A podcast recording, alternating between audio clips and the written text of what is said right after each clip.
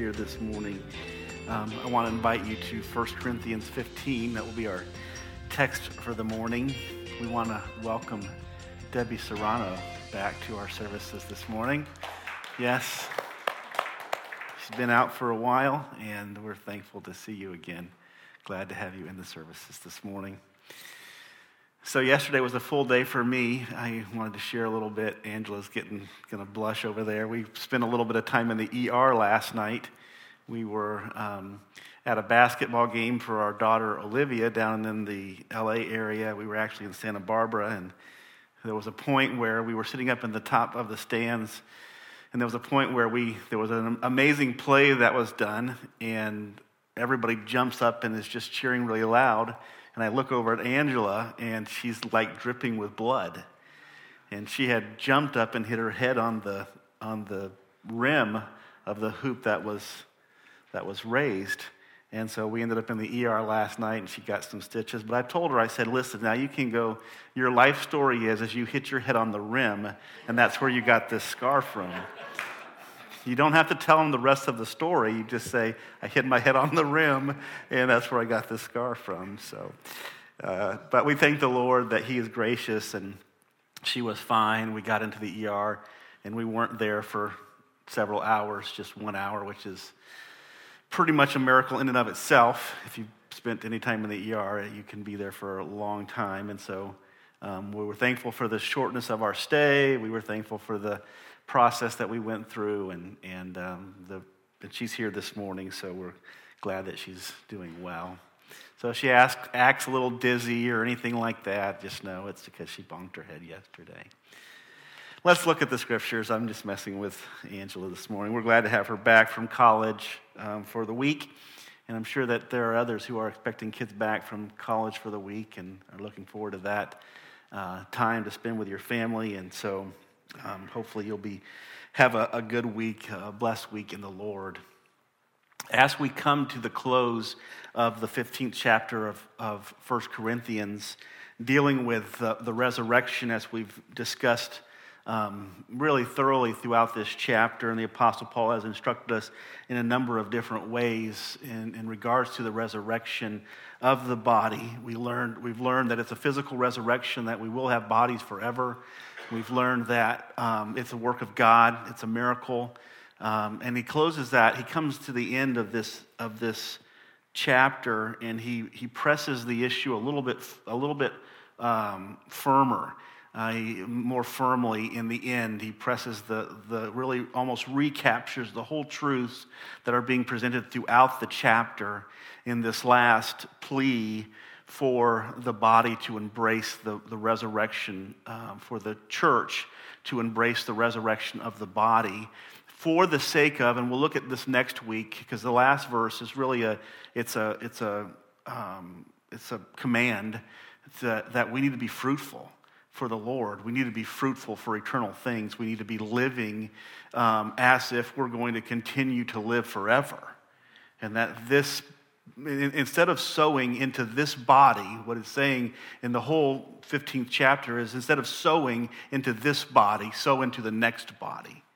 And that's, the, that's Matthew 6. You know, don't lay up for yourselves treasures on earth by sowing into this um, perishable body, but sow into the things that are eternal by sowing into the imperishable things by sowing things that are eternal in nature, like evangelism, witnessing to people, um, being consistent in life, being, you know, having the fruits of the Spirit. Those types of things are what we're called to, to, to, to sow seeds that are going to have an eternal impact.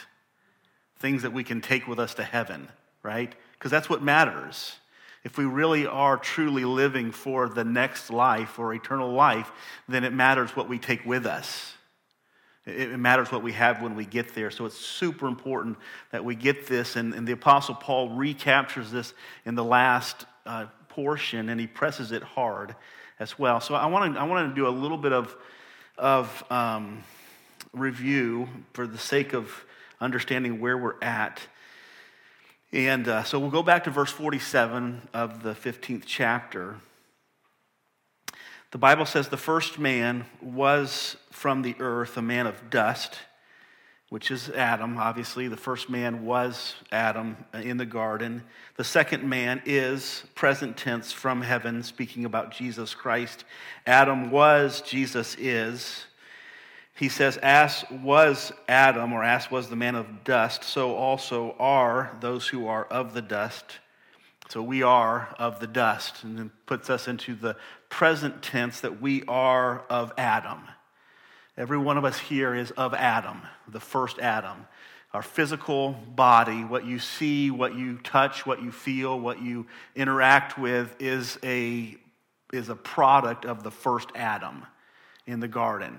Okay, we are a product of the, even today, as Christians, we are a product of the first Adam. But we're not only, as Christians, product of the first Adam, but we're also products of the second Adam. He says, um, As was the man of dust, so also are those who are of the dust, and as is the man of heaven, which is Christ, so also are those who are of heaven. Again, we have another present tense statement here. So, as Christ is, we are. So, we are right now, currently, presently, we are of our original father Adam in our physical in a physical way and we are of Christ in a spiritual way. We are in Christ. We have these we have both of these things present within us or on us at this time. It's important to understand that so we get um, what he's going to say in the next portion of Scripture. So he says, now we are in Adam, we are in Christ. We have a physical and we have a spiritual condition. Our physical condition is that we are perishing, we are declining, we are sinful in that physical, fleshly realm. The spiritual, we are progressing. We are getting stronger. We are getting more uh, full and alive. We are, uh, we are uh, he says it in 2 Corinthians 4. He's like, well, while our outward man is perishing, our inward man is being renewed every single day. And it's getting stronger. Our outward man is perishing, our inward man is strengthening. Because our inward man is preparing, because that is the part of us that's not going to be changed. That's the part of us that is already complete. The outer part of us still needs to be changed. So we are currently, presently in Adam and in Christ at the present. And he says, then he says, just as we have borne the image of the man of dust, we shall also bear the image of the man of heaven. Now, this is a prophetic statement, a statement about the future that we're going to one day be in Christ, bear the image of Christ fully. And that means physically and spiritually, we're going to be completely in the image of Christ. In the same way that Adam, the first Adam, who we still bear his image, the same way that he, that he was, it says, past tense, he was. So when he died, he, he, he ceased to exist in his physical form, right? When Adam, when Adam died, he ceased to exist in a physical way. When we die, at the same, at the same, in the same way, we bear that until that until that point of dying, and we look forward to being conformed or transformed completely into the image of Christ. Not just spiritually, but also physically, to, to literally bear the image of Christ. This is what uh, 1 John 3 tells us in verse 2 and 3. It says that we, um, I'm going to just turn there. If you want to join me, you're welcome to 1 John 3. He says in verse 2 Beloved, we are God's children now. So we are in Christ now. We are part of his family now. We are in him now. But it says this, um, and what we shall be or what we will be has not yet appeared. But we know that when he appears, we will be like him. This is at the second coming, for we will see him as he is. So at the second coming, we're going to be transformed physically into the physical image of Christ. we will be perfectly in his image, not just spiritually, but physically. And that's, a, that's, a, that's something that we're looking forward to, something that we're anticipating. So, in regards to the mystery of the kingdom, which, or the mystery of the resurrection, which is the title of this morning's message, it's important to note that we haven't arrived yet. And that's really the, the, the, context of this last portion is, is that we haven't, we're not there. And the, and the Corinthian people, they believed that they had arrived. They had separated the physical from the spiritual, and so they had arrived spiritually. They, when they got saved, they were completely renewed spiritually, right? We are new creatures in Christ. We old things are passed away, behold, all things have become new, which is a, a statement of salvation. So that's all true and accurate about us, but yet, as Christians, we still haven't arrived. We're not finished. We're not complete yet. There's, there's still a work to be done. And we need to embrace that as we look at the idea of sanctification and glorification. It's almost like taking justification, which is salvation. God claims a person to be righteous and innocent on the basis of his son, and throwing out any need for sanctification and glorification because justification is, is enough. But justification is not enough, is it? You have to experience sanctification and you ultimately have to experience glorification. If you don't experience those things, then the work is partial, it's incomplete, and it needs to be completed. So we are not yet fit right now as Christians, we are not yet fit for heaven. We're not yet fit for eternal things. We're being fit for heaven. We're being fit for eternal things. William Barclay, which was a a theologian, a scholar uh, of the past, a historical scholar, he wrote it, he said it this way about our being unfit for heaven. He insisted that we are not fit to inherit the kingdom of heaven, as the text says.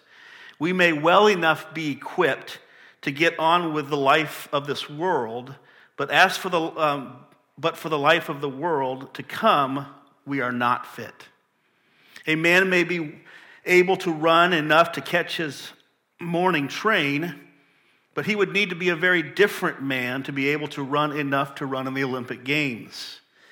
A man may write well enough to amuse his friends, but he would need to be a very different man to write something which men would not willingly let die. A man may walk well or may talk well enough in the circle of his friends or a club, but he would need to be a very different man to talk well enough to hold his own in a circle of real scholars and experts.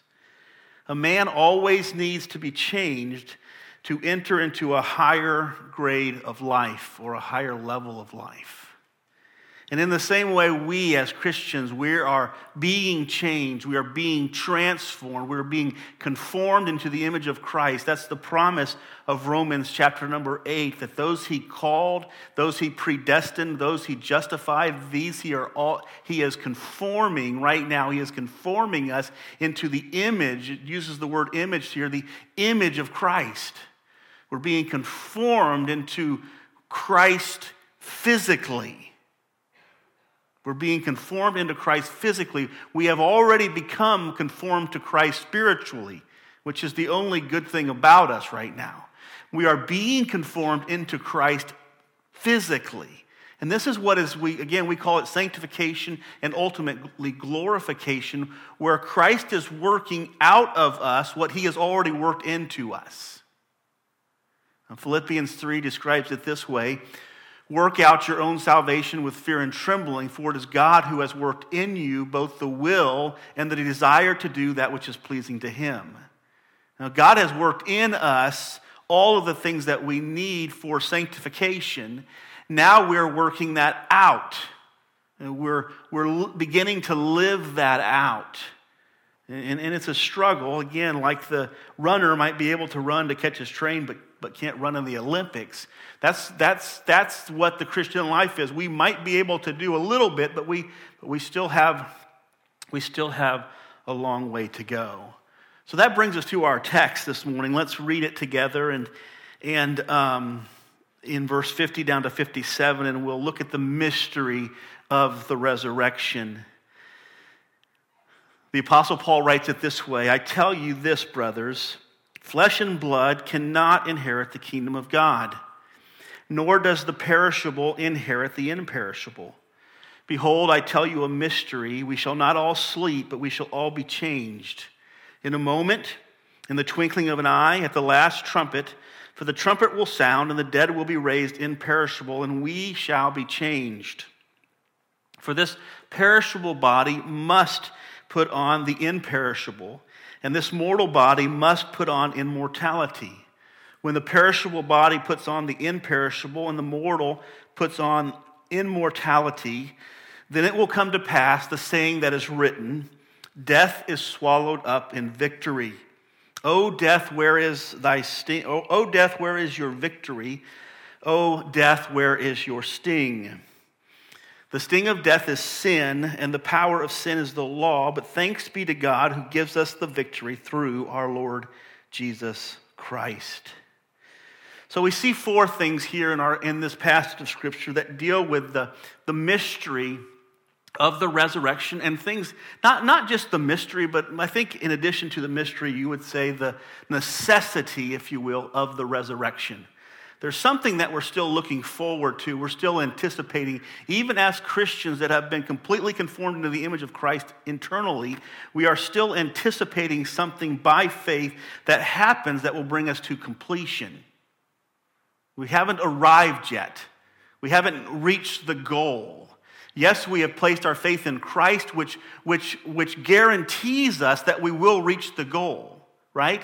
Abraham didn't wake up one morning and say, okay, I believe God that I'm going to make it into, into Canaan land. And then God, God, you know, opens up a portal and he walks through it and he's in Canaan land, right? So God promised Abraham. Abraham believed God. The Bible says it was accounted unto him to righteousness. And then he journeyed and he woke up every morning and by faith he walked in, in obedience to God and submission to God and faith in God till he made it to the promised land.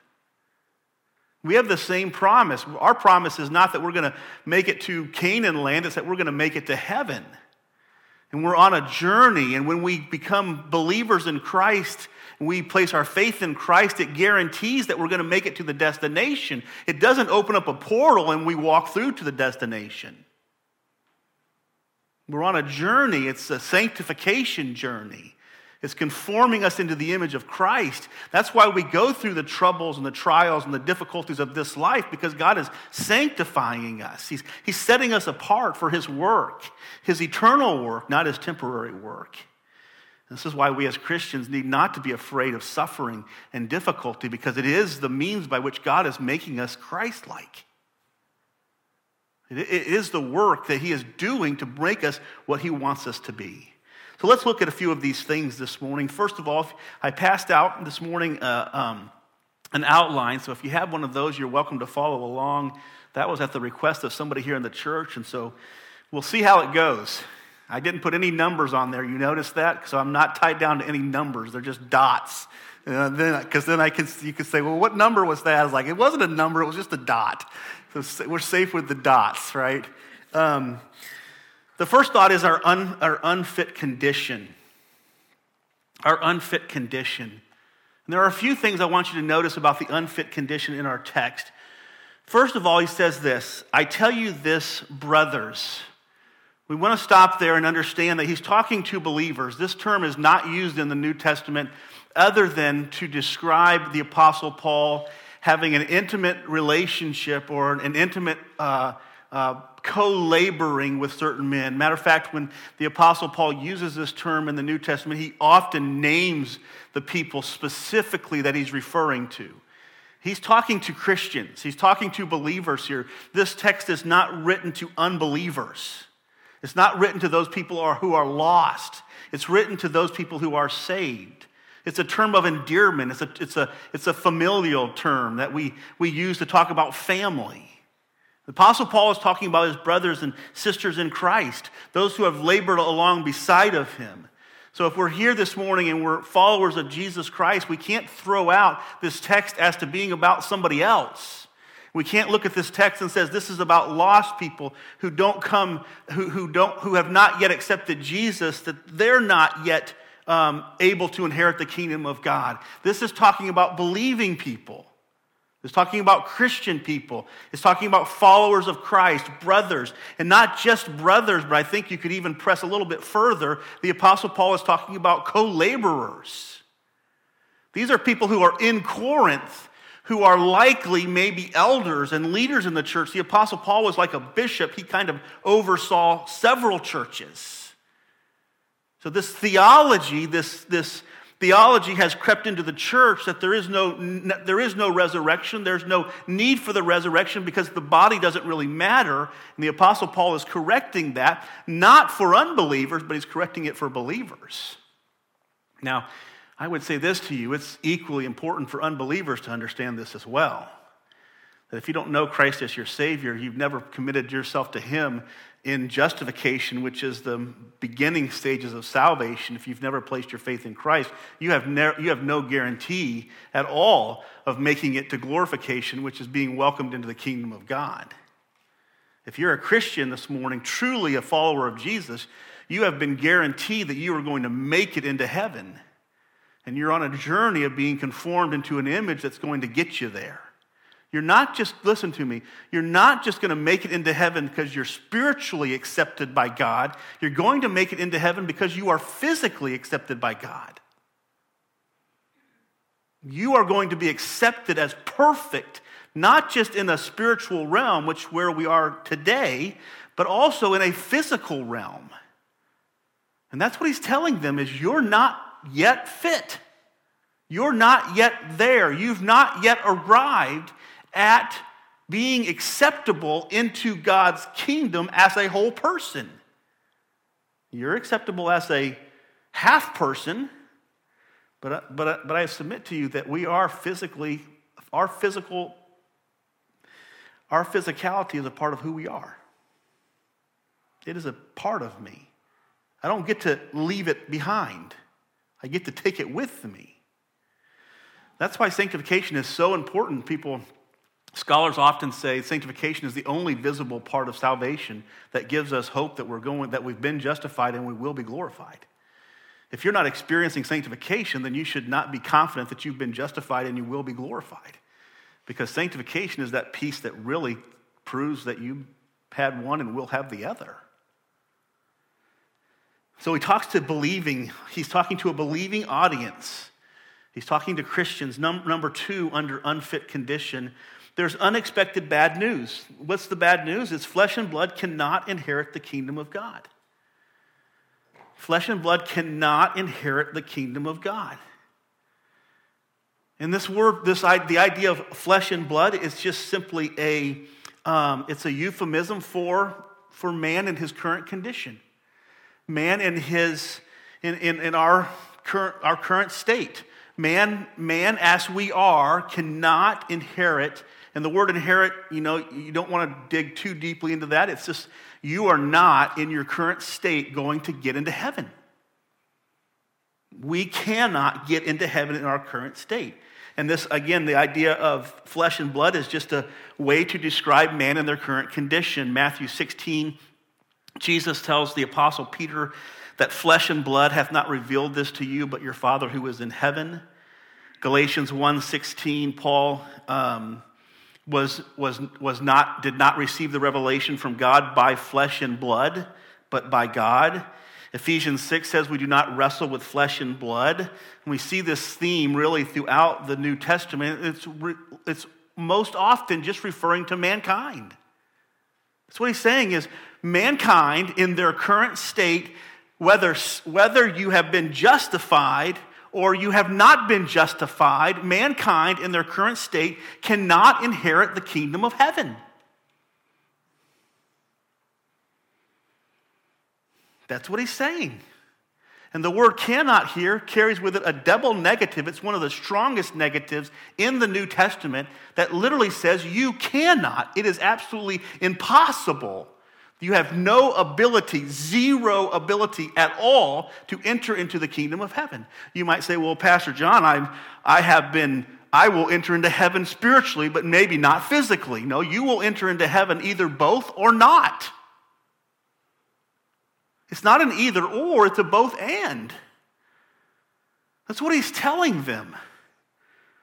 Flesh and blood cannot inherit the kingdom of God. He describes it this way in Romans 8 and verse 7 and 8. He says, For the mind that is set on the flesh is hostile toward God, for it does not submit to God's law. Indeed, it cannot. It's incapable of submitting to God's law. The flesh is incapable. That's why we're told not to live according to the flesh, but to live according to the to live according to the Spirit. That's why we're told to mortify the, the flesh, put the flesh to death, uh, uh, discipline the flesh. We're told all of these things because we're going we're gonna make it there, not just, um, we're not going to make it there just spiritually, but we're going to make it there physically. We're going to be accepted by God physically. So flesh and blood cannot inherit the kingdom of God. Heaven cannot be uh, merited or, or, or uh, entered into by mankind in their current condition. Salvation starts the process, and physical redemption concludes it. The Bible talks about us being spiritually redeemed at salvation. It talks about us being physically redeemed at the resurrection. And it says, the Apostle Paul says in Romans 8 that, that we are eagerly waiting for the redemption of our bodies. We are eagerly waiting for the resurrection of our bodies. We are eagerly waiting for the restoration of our bodies. Why would we be eagerly waiting for the restoration of something that doesn't matter? because it does matter. The next thought in regards to unfit is that death maintains power over humanity. Even today, as a believer, death has power over you. Matter of fact, listen to me. The only power that death has over us is physical power. For an unbeliever, death has a physical and a spiritual um, power. For the believer, death only has power over you physically. Death can only hurt you physically as a believer. As a follower of Christ, the only threat that death can, that death can make to you, the only fear that death can produce in you is a physical threat and a physical fear. Death cannot cause you to be afraid spiritually if you're a true follower of Jesus. The only power that death has over us as followers of Jesus is a physical power. But it is a real physical power, isn't it? Because even as Christians, don't we fear death? It's, it does still have a sway in our life. It has a sway in the way that we think. It has a sway in the way that we act. It has a sway in the way that we function. But the only power that death has is a physical power. It's the power over the physical. Flesh and blood have been stained by sin. All flesh and blood remains sinful. And you guys, we see this every day of our lives. You're reminded of the fact that your flesh and your blood is sinful because you sin. There's no such thing as sinless perfection in this whole thing. There's no such thing as sinless perfection. Every day that you sin, you're reminded of the fact that my flesh and blood is not ready to enter the kingdom of heaven. It's not ready, it's not fit. I'm not fit to be there physically. I'm guaranteed to be fit to be there, but I'm not fit to be there yet. I am being fit to be there. Philippians 3:12 the apostle Paul says it this way, not that I have already obtained this or am already perfect. Even the apostle Paul, the greatest of all apostles in the New Testament, understood that he hadn't yet arrived.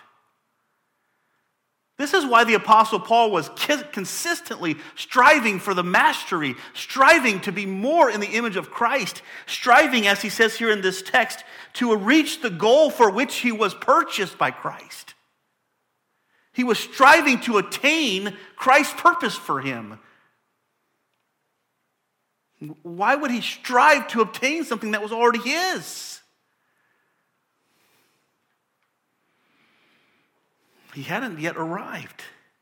He says, Not that I have already obtained this or am already perfect, but I press on to make it my own because Christ has made me his own.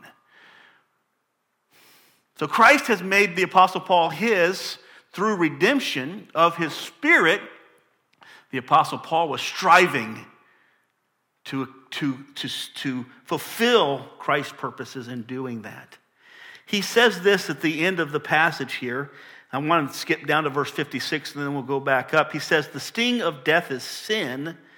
The sting of death is sin simply means that it is sin that gives death its power. It is sin that makes death fearful. If there was no sin, then death would not make us afraid. Death would have no sting, it would have no power over us if it wasn't for sin. Sin means, if you're sinful, sin means you're going to have to stand before a just and holy God one day and you're going to give an account for your life. And if you are not in Christ, you will be judged eternally in a place called hell. That's what sin means. That's what makes death fearful. How many people know somebody that has died in their sins, an unsaved person, an unbelieving person that knew they were going to face God on Judgment Day but refused to submit to Him. There are books out there that are written about testimonies of unbelieving people who have died. And if you read those books, they will bring tears to your eyes of the, of the horrific experience of dying, knowing that you're going to face God when you wake up the next day, but refusing to submit to Him.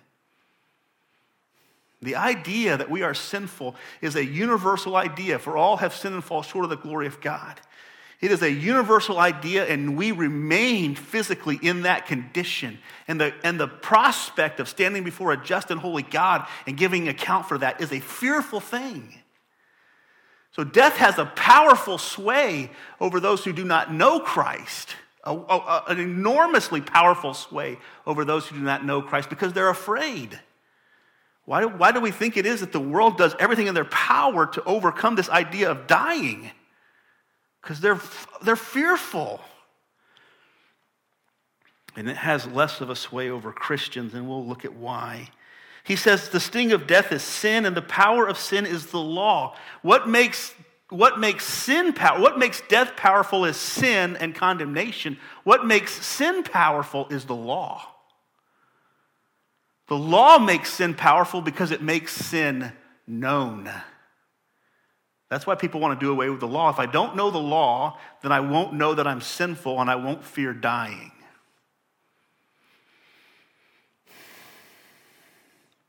The law brings our sin to the forefront. It makes us know that we're sinners. The fear of the Lord is the beginning of wisdom.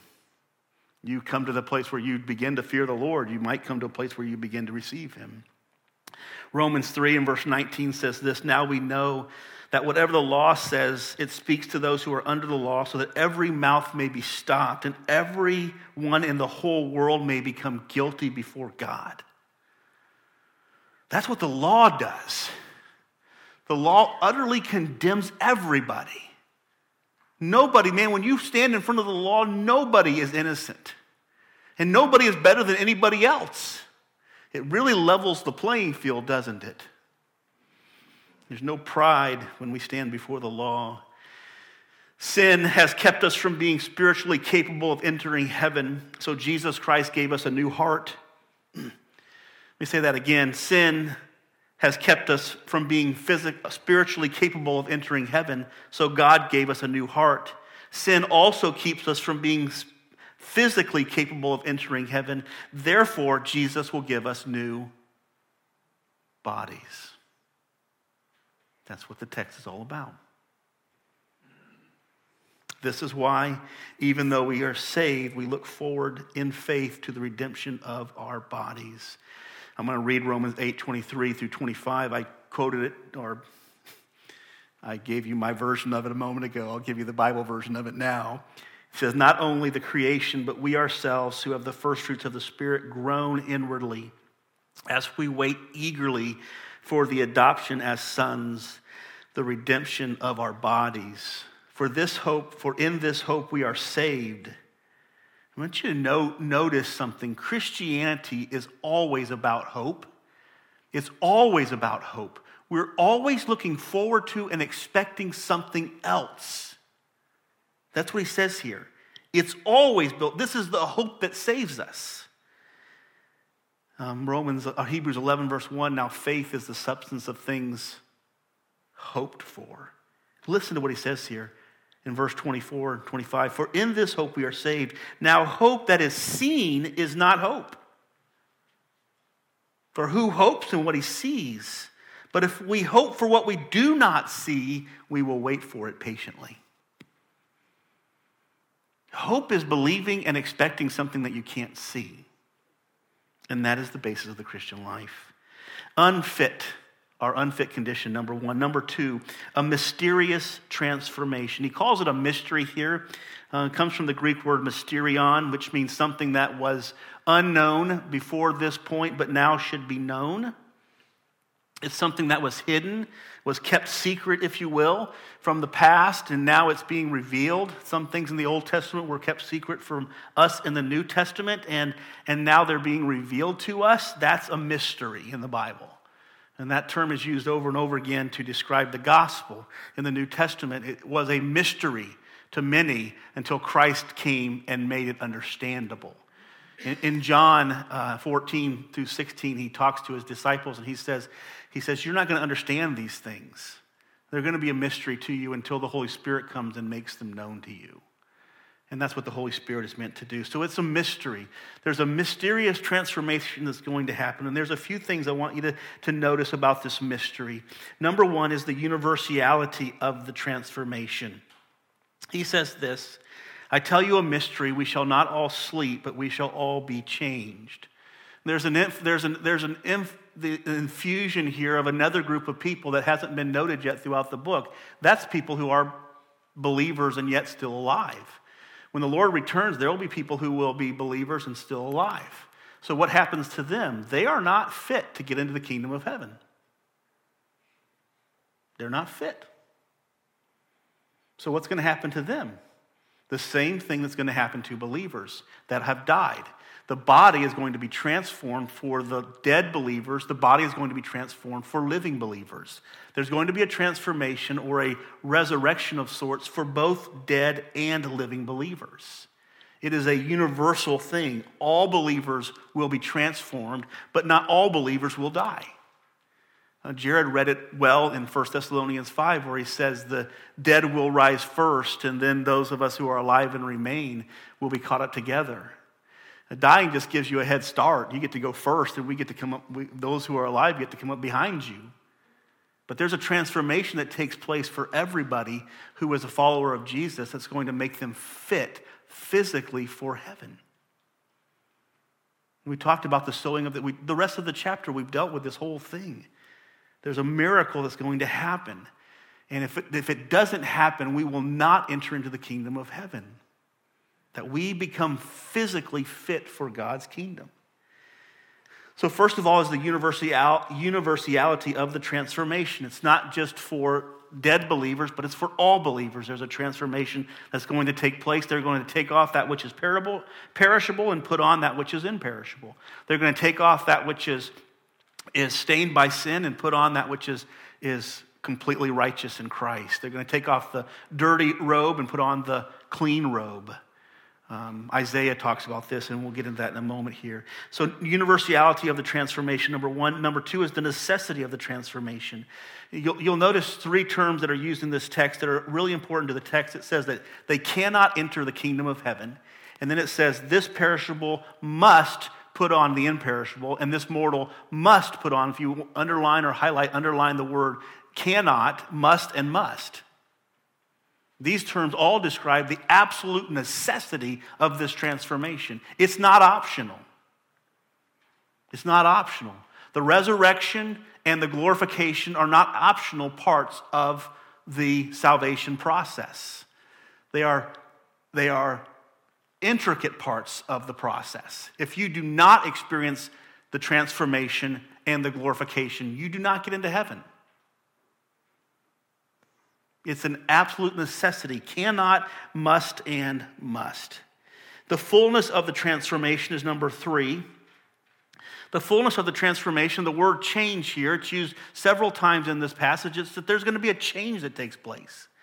And the change that takes place, again, it's a new word that's used in our text here, uh, a new word to this text to describe what the, what the resurrection is going to look like. We're going to be changed. The word means to make something different to exchange one thing for another, or to transform. What happened to us spiritually when we got saved, right? 2 Corinthians 5:17 if anybody be in Christ he's a new creature. Old things are passed away behold all things are become new. We know that that spiritually is true about us, right? Am I still John Prettyman even though all things are new?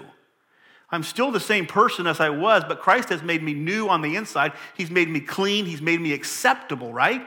The same thing that happened to me at conversion is going to happen to me at the resurrection. Only it happened in a spiritual way and it will happen in a physical way.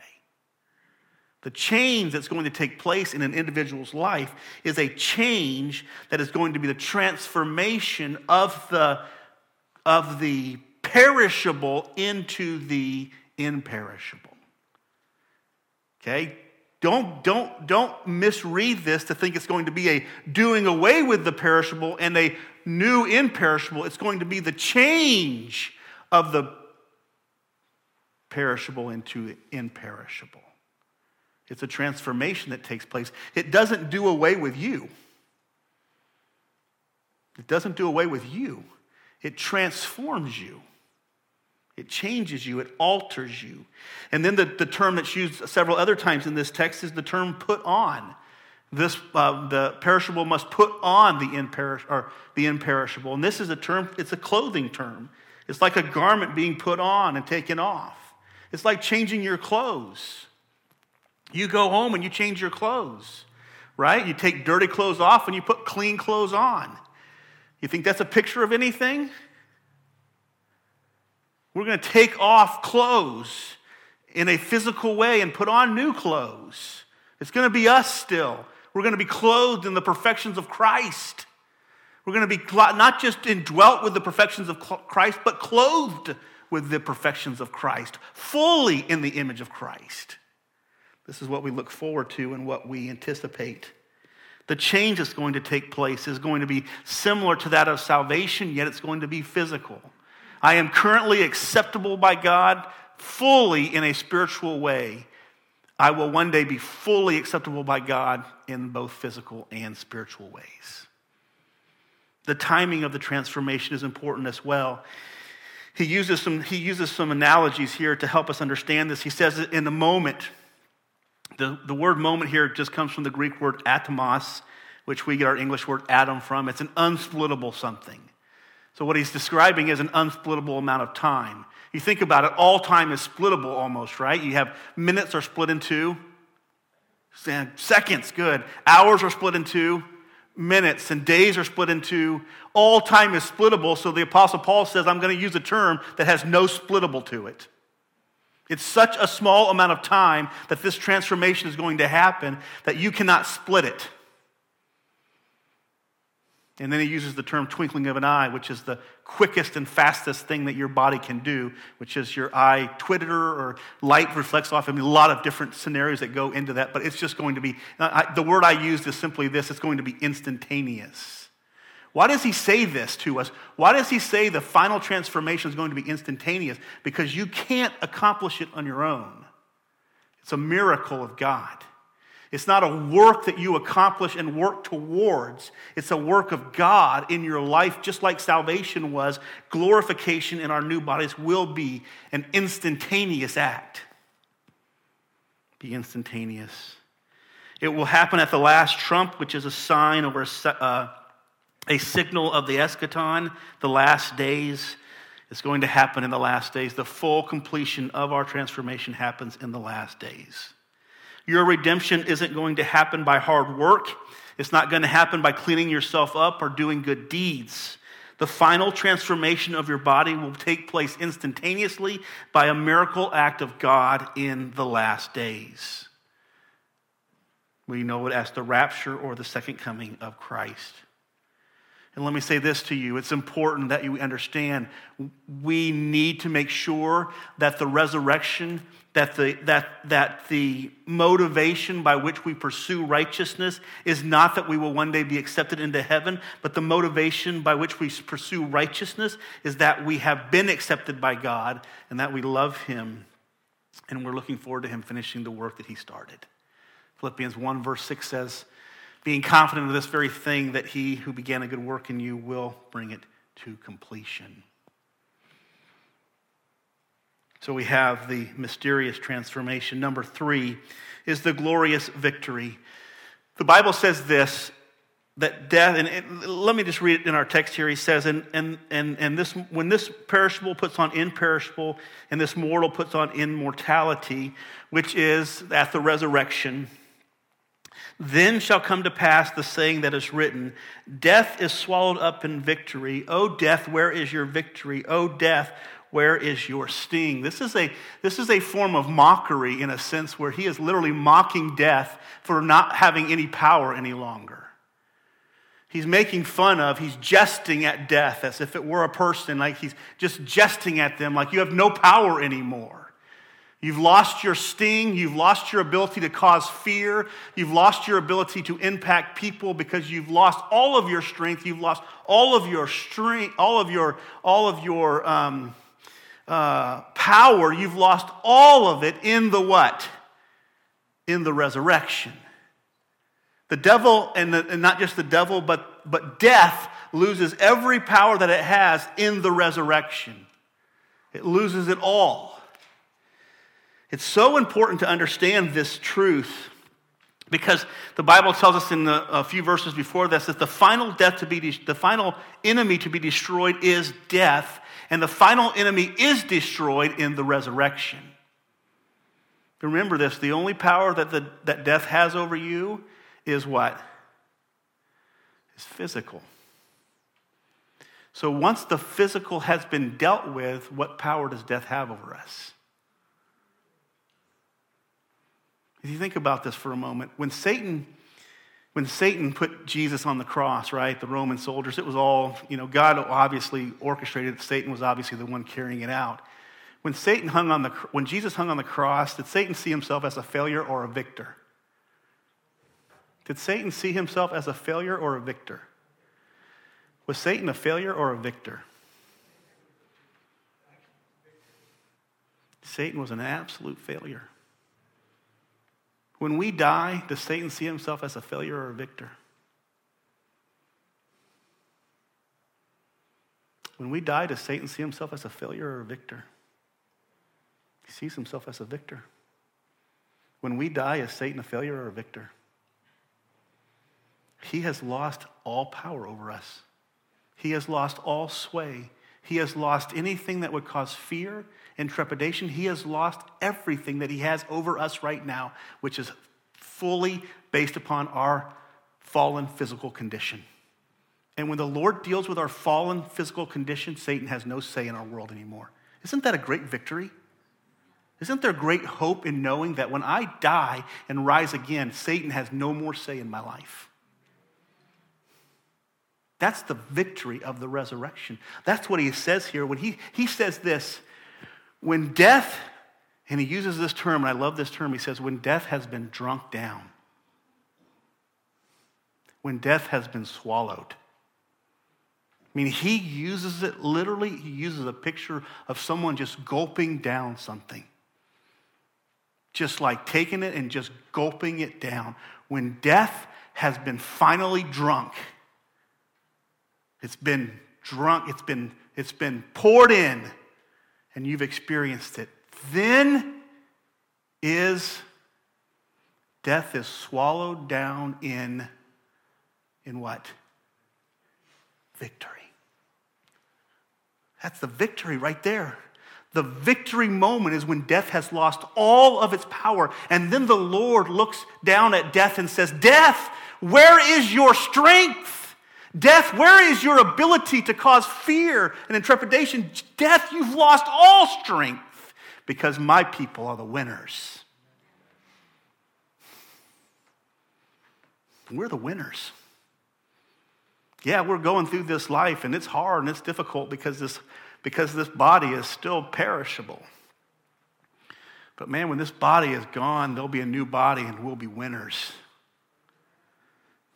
The Christ like body.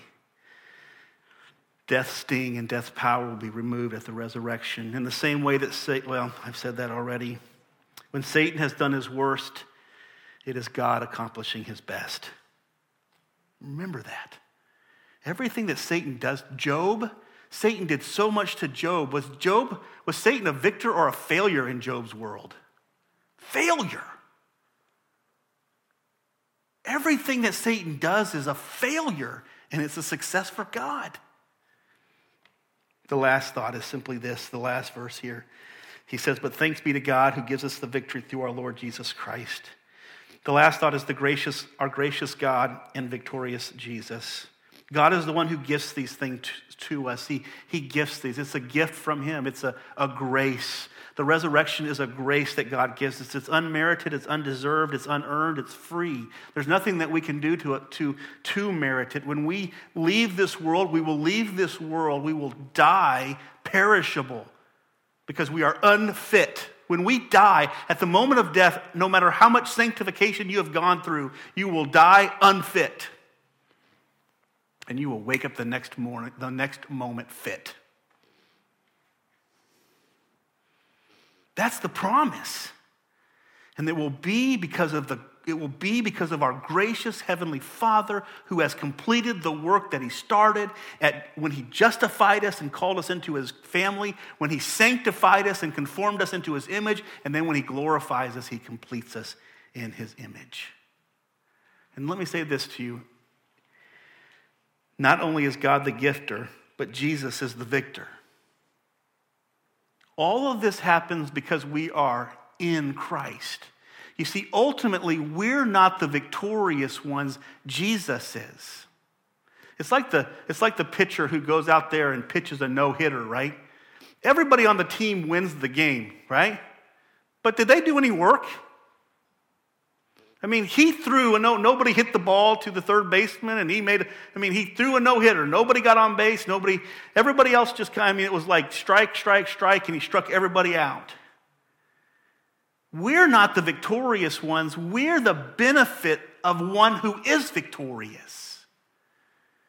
Jesus Christ overcame death. He defeated it. He lived a perfect life. He was born of a virgin. He lived a perfect life. He, he, he was beaten and, bruised for our sins. He hung on a tree for our sins. He died, and three days later, he rose from the dead in his own power and strength, and he defeated death. And you know what he does to us? He gives it to us as a gift. He's like, Here, my children, I want you to have this too. And by being in him, we have everlasting life, eternal life. It is his victory, it is for his glory, and it is for God's glory. Let me read this to you Isaiah 61 and verse 10. He says, I will greatly rejoice in the Lord. My soul shall exalt in my God, for he has clothed me with the garments of salvation. He has covered me with the robe of righteousness, like a bridegroom decks himself like a priest with a beautiful headdress, and as a bride adorns herself with her jewels. The Lord clothes us that way. The Lord clothes us that way, physically and spiritually. If you're with us this morning and you do, you do not know Christ as your Savior, you're not a part of the family of God. You're not yet, you've not yet even placed your faith in Him. You have no guarantee, really, you have a guarantee of not being accepted into heaven. And the Bible says that the wages of sin is death. If you have not been accepted by God on the basis of what Christ has done, then the wages of your sin is death. And you will face him on judgment day, and you will be rejected, and you will be judged for the sins that you have committed. My plea to you and God's plea to you is simply this place your faith in Christ. Christ has already won the victory. He already defeated death. He already defeated sin. He already defeated Satan. And He is offering to you, as a free gift, the salvation that only He can give. If you want to, if you listen to me, folks, if you think by cleaning up your life, if you think by taking enough showers and doing enough, enough uh, spiritual religious things and doing enough good deeds that you're going to somehow wash the stains of your sin off, you've been fooled. Because you can't. You can't wash the stains of your sin off. They are there. That's why he says you are not going to enter heaven like you are. You are stained with sin, and every last one of us is. But what God promises is this those who place their faith in Christ will one day be transformed by the supernatural power of God into the image of Christ perfectly and accepted into his kingdom. That's the promise we have. And you know what? You know the part that we play in it? We just trust. We just simply trust. If you're here today and you're a believer, this is for you. This is for you. It's how we focus on life, it's how we view life. It's how we make decisions throughout each day. Do we live with the mindset that we are being fit for the kingdom? We're going through sanctification like the Apostle Paul. We're striving. We're working. We're striving, not so that we can earn something, but because we're going somewhere. Where are we going? We're going to glorification. We started at justification. We know we end at glorification, and now we're walking through sanctification. And let me say this to you in closing sanctification is not easy. It's very revealing, but it's not easy. We must fight the good fight of faith. Let's pray together. Father, we do thank you for this day. Thank you for your word and for all the promises that we receive from it. Thank you for your grace, for the promise of salvation to all those who believe, and also the promise of glorification to all those who believe. Help us to accept and acknowledge that we've not arrived. Help us to be humble with that reality and to press in sanctification towards the goal, knowing and expecting that you will fulfill your promises, accomplish your purposes and bring us into your kingdom fully accepted by you. All because of your grace. Please help us this morning. Guide us and direct us for your glory in Jesus' name.